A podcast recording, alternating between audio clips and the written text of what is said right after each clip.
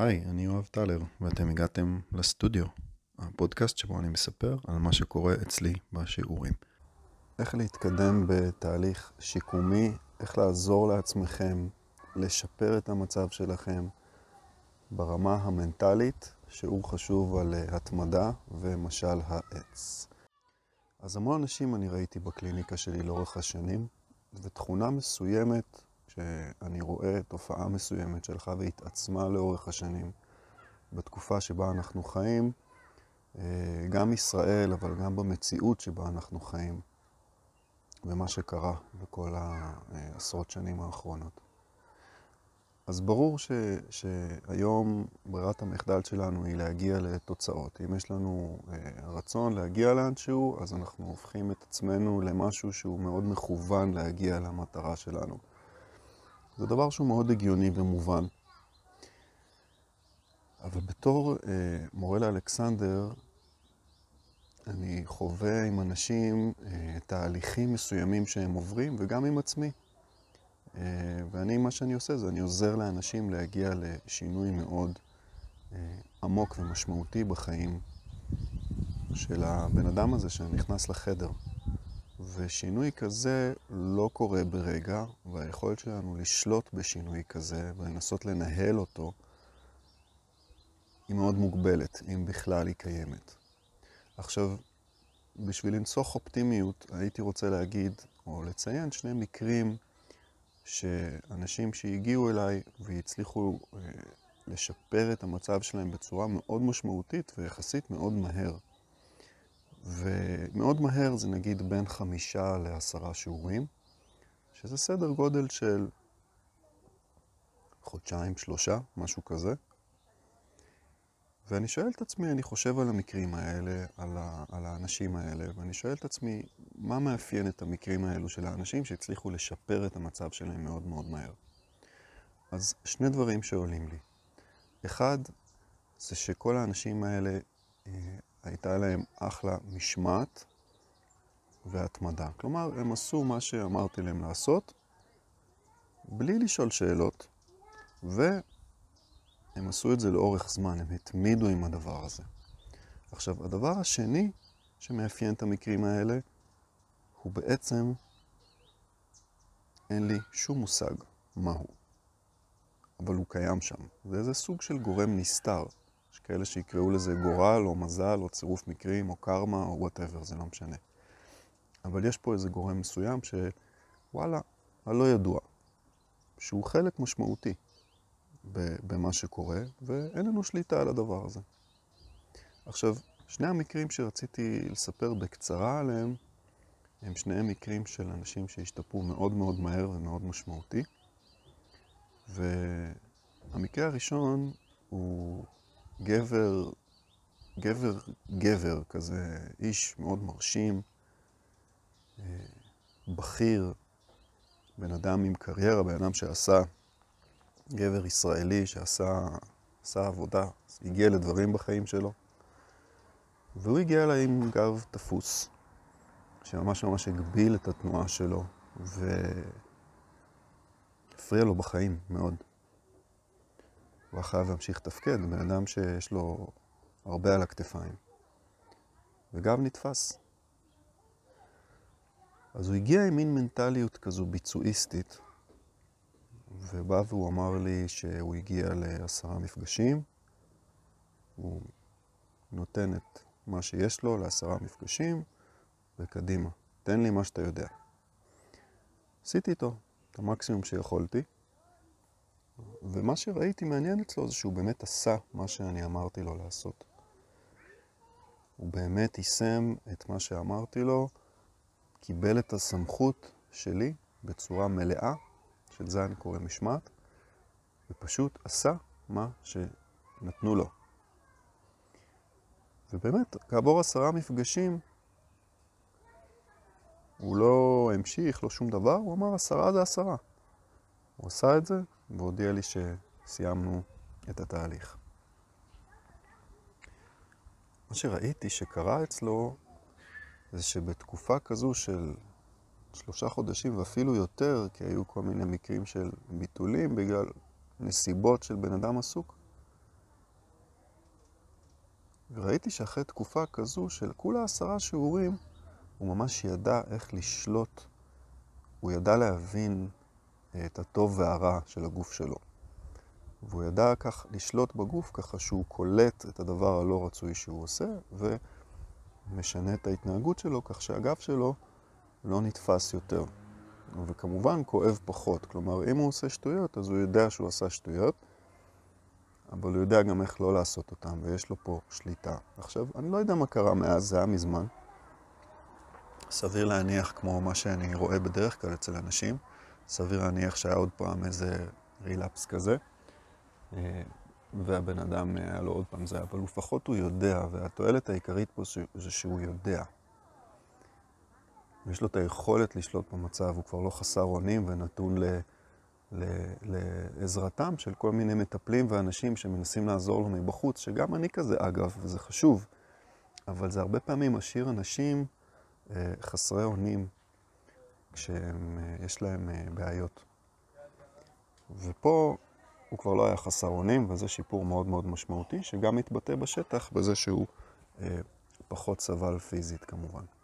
המקרה השני, אה, איש שמאוד מאוד אהב לרוץ וסבל מכאבים, אה, שממש אילצו אותו להפסיק לרוץ. וזה היה ברור שהכאבים, הריצה מחמירה את הכאבים, ולא רק הריצה, גם אה, אה, אופניים וגם אה, לרדת במדרגות ולעלות במדרגות, הרבה דברים שממש הגבילו אותו מבחינה תנועתית. הוא ממש ממש רצה להמשיך לרוץ. עכשיו, בשביל הרבה מאוד אנשים שיצא לי לפגוש, ריצה היא ממש אה, תחליף לציפרלקס, תחליף לנוגדי דיכאון וחרדה. בתקופה שלנו, והם ממש צריכים את הריצה ברמה הטיפולית, ברמה הנפשית. זה עוזר להם לתפקד יותר טוב ביום-יום. וזה דבר שהוא נותן הרבה מאוד מוטיבציה לעשות עבודה כשאתה ממש ממש רוצה לרוץ, אז אתה תלך לאיש מקצוע ואתה תעשה מה שהוא אומר לך, כי אתה ממש ממש רוצה להמשיך לרוץ. אז אותו בחור אה, בא לעבוד. והוא עשה את העבודה בצורה מאוד רצינית ומאוד עניינית, שזה דבר שלא תמיד אני רואה, אבל זה כיף כשיש אנשים כאלה שהם באים לעבוד, זה כיף לעבוד איתם. עכשיו, בין היתר לימדתי אותו איך ללכת, איך לעלות מדרגות, איך לרוץ, איך לעמוד, איך לשבת מול המחשב. הכל קשור בסופו של דבר לנקודת הקצה הזו של הריצה, והוא באמת יישם את כל הדברים האלה הכי טוב שהוא יכל. ודבר נוסף שהיה חשוב פה זה שהוא היה חייב להקשיב לי ולא לרוץ עכשיו הרבה. ואם נגיד הוא מתאמן בקבוצה, אז הוא לא יכול עכשיו לתת לגורם חיצוני לנהל את מה שהוא עושה. הוא חייב להקשיב לעצמו, הוא חייב להוריד פרופיל, להוריד עצימות של פעילות ולתת למקום להחלים. וזה היה קשה. אה, זה, זה, זה קשה בשביל אה, בן אדם, כי אז גם כשאתה בקבוצה ואתה רואה שאתה לא יכול לרוץ עכשיו, ואחרים כן יכולים, אז אתה מרגיש שאתה פצוע, שאתה לא מסוגל, שאתה חלש. וזו פגיעה רצינית באגו הדבר הזה. אבל ש... כשאתה רוצה להתמודד עם, עם דבר כזה ולעשות את הדבר הנכון, אתה חייב להתמודד גם עם העניין הזה. ושוב, חייב להקשיב לאיש מקצוע, עם איש מקצוע שאתה בוטח בו ומאמין בו, אומר לך, אוקיי, אתה עכשיו לא יכול לעשות יותר, אתה צריך לעשות פחות בשביל להחלים. הוא נתן את האמון הזה, וזה שוב, משמעת מאוד מאוד חשוב. ואחרי תקופה ממש קצרה, חמישה שיעורים, לא יותר, הוא כבר התחיל לראות שיפור מאוד משמעותי בכל מיני דברים שהיה לו קשה לפני זה, מדרגות, אמ, ובריצה. הוא היה יכול להתחיל לרוץ, אבל ממש ממש ממש ככה בעדינות וניסוי כלים כזה, ולאט לאט הצליח לעשות את הדברים האלה ולא לחוות שוב את, ה, את הכאב שהוא חווה לפני זה. וגם זה אף פעם לא סוף הסיפור, תמיד אפשר אה, לחזור חזרה למטה אצל כולנו. ותמיד כדאי לחזור לעשות את הדברים במחשבה תחילה, אבל בשבילו זה נתן לו קצה חוט להאמין שאפשר, אחרי הרבה מאוד אנשי מקצוע שהתייחסו אליו בצורה שיפוטית כזו, שאומרים לו, אה, אתה לא יכול, אתה צריך להפסיק, יש לך, אתה חולה בבעיה הזו והזו. וגם הוא מבין שכבר, א', הוא האחראי הכי משמעותי על הגוף שלו. הוא כבר לא חסר אונים, ויש משהו שהוא יכול לעשות, שישפר את המצב שלו. עכשיו, אלה היו שני מקרים, מקרים מדהימים, אבל צריך להבין שהמקרים האלה של שיפור מהיר יחסית של חמישה, עשרה מפגשים, הוא לא המצב בכל המקרים. יש הרבה מאוד מקרים שזה לא מה שקורה. עכשיו, ברור שמאוד כיף לפרסם את המקרים האלה ולהגיד, וואו, אני קוסם, אבל זה מסוכן מאוד לאנשי טיפול, כי אנחנו לא, אנחנו ממש לא, וזאת לא כל התמונה. והרבה אנשים מגיעים אליי עם בעיות אה, אה, מורכבות מאוד, או מורכבות פחות, או מצבים נפשיים מורכבים יותר, ובשבילם אין כותרת כזו לכתוב חמישה או עשרה מפגשים ושיפור משמעותי. פשוט אין. והתהליכים הרבה יותר ארוכים. ופה בעצם מבחינתי נכנס השיעור שהעץ מלמד אותנו. וזו ההזדמנות שלי גם להגיד תודה לגלית שהזכירה לי את השיעור החשוב הזה. כי אנשים שמגיעים אליי הרבה פעמים נמצאים תחת לחץ. לחץ זה אומר בעיקר קודם כל לחץ של עצמם כלפי עצמם. הם רוצים להגיע לתוצאות מהר. ואת הלחץ הזה הרבה פעמים מעבירים אליי כאיש מקצוע. כלומר, הם תולים עליי את הלחץ שלהם ואת הרצון והתקווה שלהם להגיע לתוצאות מהר. ובעצם הרצון להגיע מהר לתוצאות הוא אחד הגורמים הכי ראשיים ללא להצליח להגיע לתוצאות. אוקיי? זו שיטת אלכסנדר א'-ב'. להגיע לתוצאות, אם אתה רוצה יותר מדי להגיע לתוצאות, אתה לא תגיע לתוצאות, אוקיי? אז זה מזכיר לי עכשיו מקרה אחר של מישהי שהייתה אצלי, שסבלה מכאבים ובעיות בכל מיני מקומות בגוף. משהו שהיה כבר נראה מערכתי. אה, והיה נראה כמו איזו חולשה כללית, מצב כללי כזה של בעיות מפרקים. וראיתי שהבעיה הכי משמעותית אצלה, לדעתי, הייתה נפשית. עכשיו, למה אני מתכוון? ברמה תפיסתית הייתי נתקל עם uh, הבחורה הזו, שהיא כל הזמן הייתה חוזרת לאיזה מין סיפור כזה. היא הייתה אומרת לי, ניסיתי הכל, אבל שום דבר לא עוזר לי. ואני כאילו בלתי אפשרית, אי אפשר לטפל בבעיות שלי. אני... אין, אה, אין סיכוי לעזור לי. עכשיו, התפיסה הזו, זו תפיסה שאני הייתי רואה גם כשהייתה מגיעה אליי לשיעור, הייתי רואה שככה הייתה מתייחסת גם לדברים שהיינו עושים אצלי בסטודיו. הייתה כאילו באה מוכנה כבר מראש לכישלון, ומשהו ברמה המאוד פנימית, היא סירבה להאמין ש... שיכול לקרות טוב.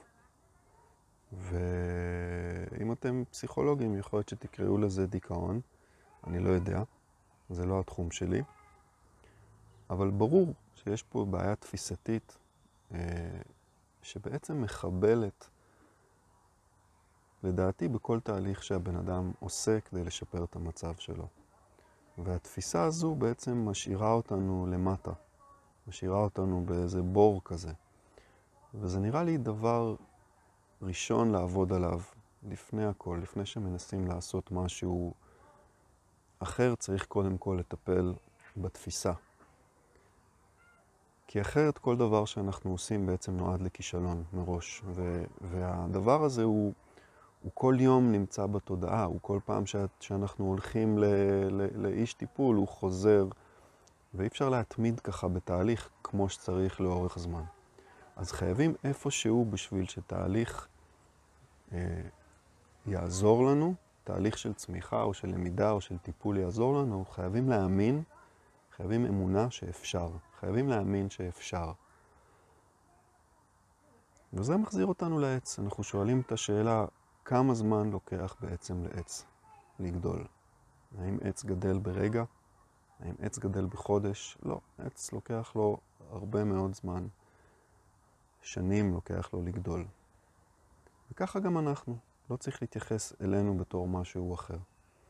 אם אנחנו רוצים אה, שתהליך יפיק משהו, אנחנו חייבים להתמסר לתהליך הזה. ולהתמסר אצל הרבה אנשים זה אומר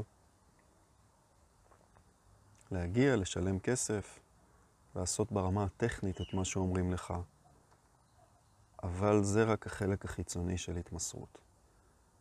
להתמסר זה אומר בעיקר תפיסתית, נפשית, להתמסר לתהליך, להאמין שהתהליך יכול לעזור לך, לתת לתהליך הזדמנות אמיתית. ולעשות עבודה מול התפיסות המכשילות של האנשים האלה, או האנשים האלה אצלנו בראש, הצופים האלה ביציע שאומרים לנו דברים נגטיביים או מקטינים, שאומרים לנו, כן, ניסיתי דיקור, זה לא עובד, ניסיתי אלכסנדר, זה לא עובד, או אין סיכוי, אתה לא תצליח, אתה לא מסוגל, כל, ה, כל הדברים האלה, כל הדברים המקטינים והנגטיביים האלה. חייבים לדעת לגדל בתוכנו אופטימיות אמיתית.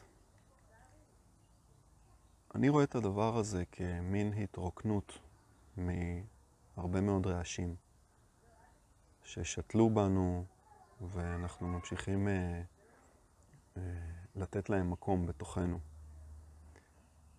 אז להתרוקן מכל הרעשים האלה ולנסות לחזור לאיזה מצב ילדי, למצב של ילד, מה שנקרא טאבולה ראסה, או דף ריק.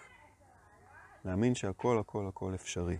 באמת הכל אפשרי. אני זוכר שהייתה לי שיחה פעם אחת עם אה, מישהי ואמרתי לה, אני מבחינתי אילון מאסק. אני מבחינתי יכול לעשות הכל. עכשיו בסדר, היא יכולה עכשיו לבוא ולהגיד לי, אה, לא, אין לך סיכוי, אתה זה, אתה פה. ברור שאני לא באמת אילון מאסק, אבל ברור שאפשר להגיד עכשיו את כל הדברים האלה. לא, אתה פה, אתה שם, אתה זה, אתה אתה, אתה מבוגר מדי, אתה לא מוכשר מספיק, אתה זה. אבל עקרונית, ברמה העקרונית, אני מאמין שאני יכול לעשות הכל.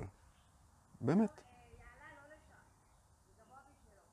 אופטימיות חסרת תקנה, כדרך חיים, כ- כ- כתפיסה.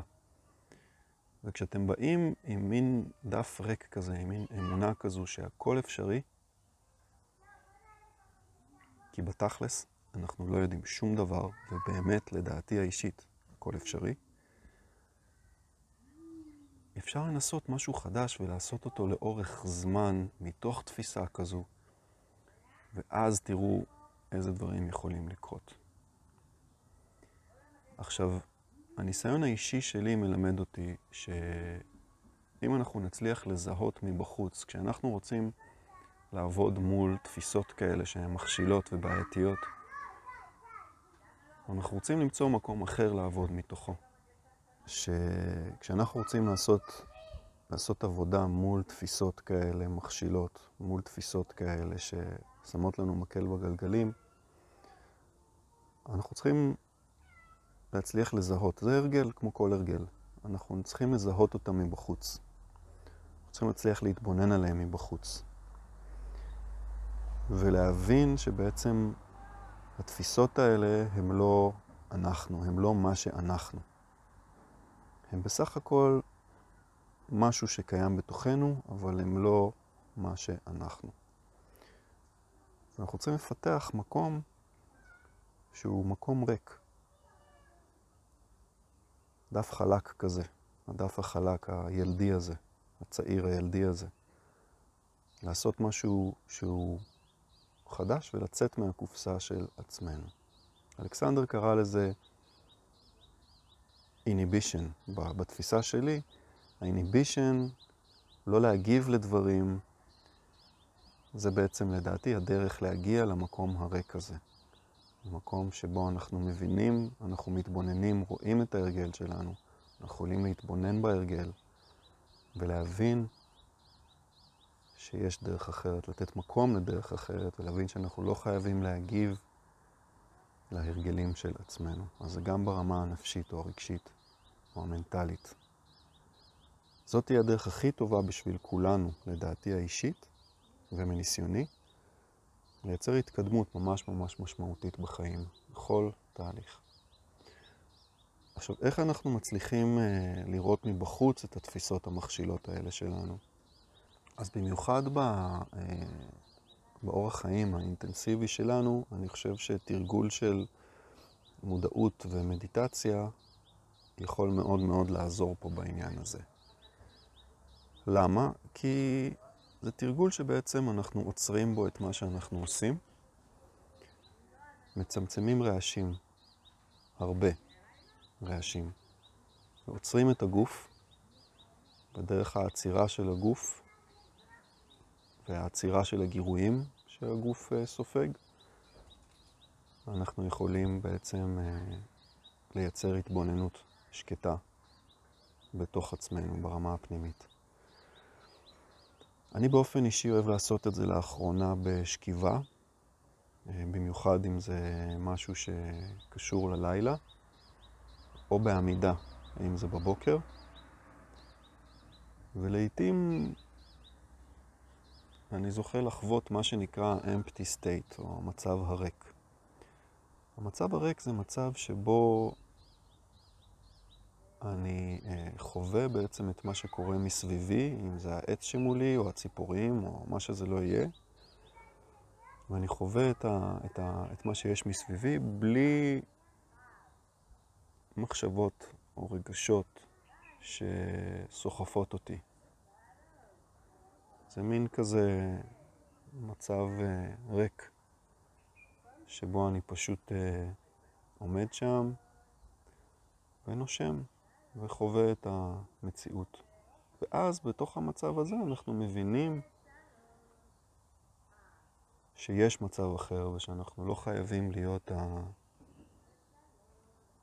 הכאוס הרגשי שלנו, אנחנו לא חייבים להיות הכאב שלנו, ושהדברים האלה הם, הם חולפים. וגם התפיסות המכשילות שלנו.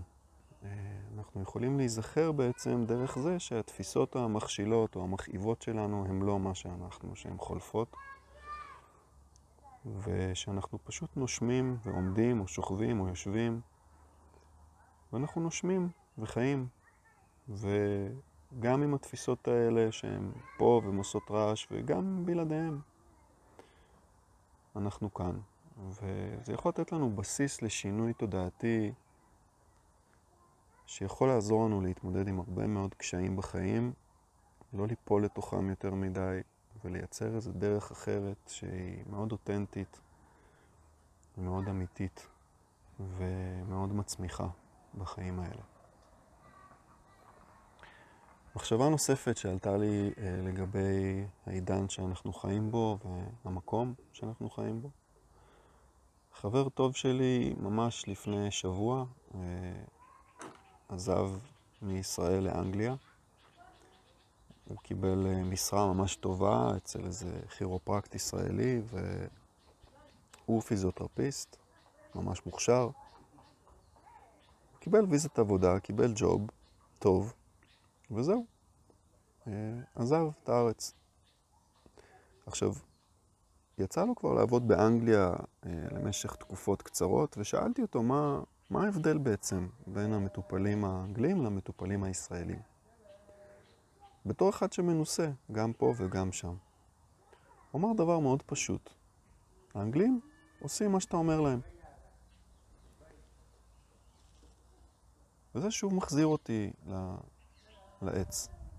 ואני חושב קצת על שיטת אלכסנדר, שיטה שהתחילה באיש בשם אלכסנדר, ש... סוף המאה ה-19, 1890 ומשהו, התחיל את דרכו עם המחקר הזה שלו, חקר מסע באוסטרליה, ואז הוא עבר לאנגליה, ובחצי הראשון של המאה ה-20 הוא בעצם עשה באנגליה, בלונדון, את עיקר העבודה ההתחלתית בשיטה הזו. וזה ברור לי שבמיוחד אנגליה, שלפני 100 שנה, או אפילו 50 שנה, וגם בארץ, אנשים היו פשוט אה, הולכים לאיש מקצוע, ופשוט עושים מה שאתה אומר להם לעשות. אין שאלות, אין אה, תהיות עכשיו, אין מישהו אחר, אין, אין, אין, אין את הרעש הזה. אתה פשוט, אתה הולך למישהו, אתה עושה, הוא איש מקצוע, אתה מכבד אותו. ואני די בטוח שההתמדה הייתה ערך הרבה יותר משמעותי אז. וברור לי שזה ערך ההתמדה היא ערך שנשחק עם הזמן יותר ויותר. ואני רואה גם אצל ילדים וגם אצל מבוגרים וגם אצל כולם, שההתמדה זה ערך שאנחנו צריכים להחזיר חזרה למרכז. אה, לתת לו את חזרה את החשיבות המשמעותית שלו. כי לדעתי האישית, בלי התמדה, לא יכולה להיות התקדמות משמעותית, לא יכולה להיות דרך. מה זה אומר דרך? דרך זה אומר שאתה הולך בדרך. ואם אתה הולך בדרך ואתה קופץ כל הזמן לדרך אחרת, אז אתה לא מגיע לשום מקום. אין העמקה, אין עומק בלי התמדה. בעצם אין עבודה, אין, אין התקדמות בלי התמדה. ומה שקורה היום זה שיש הרבה מאוד דברים מנצנצים, תרתי משמע. ממש בטלפון, אבל במוח שלנו הרבה דברים מנצנצים, וזה לא משנה כמה מנצנץ ומפתה ומגרה הדבר החדש הזה שעכשיו מלהיב אותנו. ויש המון כאלה. תפתחו יוטיוב, המסך הבית שלכם, תראו כמה דברים אתם מוצפים שם. והכל מפתה, וכולם עושים את, ה, את התמונות שלהם מפתות, ואת הכותרות שלהם מפתות, והכל מפתה מאוד. ואנחנו מוצפים בכאלה. הבעיה היא שאם אנחנו נקפוץ מדבר לדבר, אנחנו פשוט לא נגיע לשום דבר, לדעתי. אני חושב שצריך להישאר במשהו, להאמין בו, להתמיד בו, ופשוט לתת עבודה. וזה גם השיעור שלי בתור איש מקצוע. לדרוש מאנשים את ההתמדה הזו, להגדיר אותה, להבין בעצמי ולהבין, לגרום לאנשים להבין שזה מה שצריך, ללמד התמדה. וכמו שלמדתי מהילדים שלי, שיעור חשוב מאוד.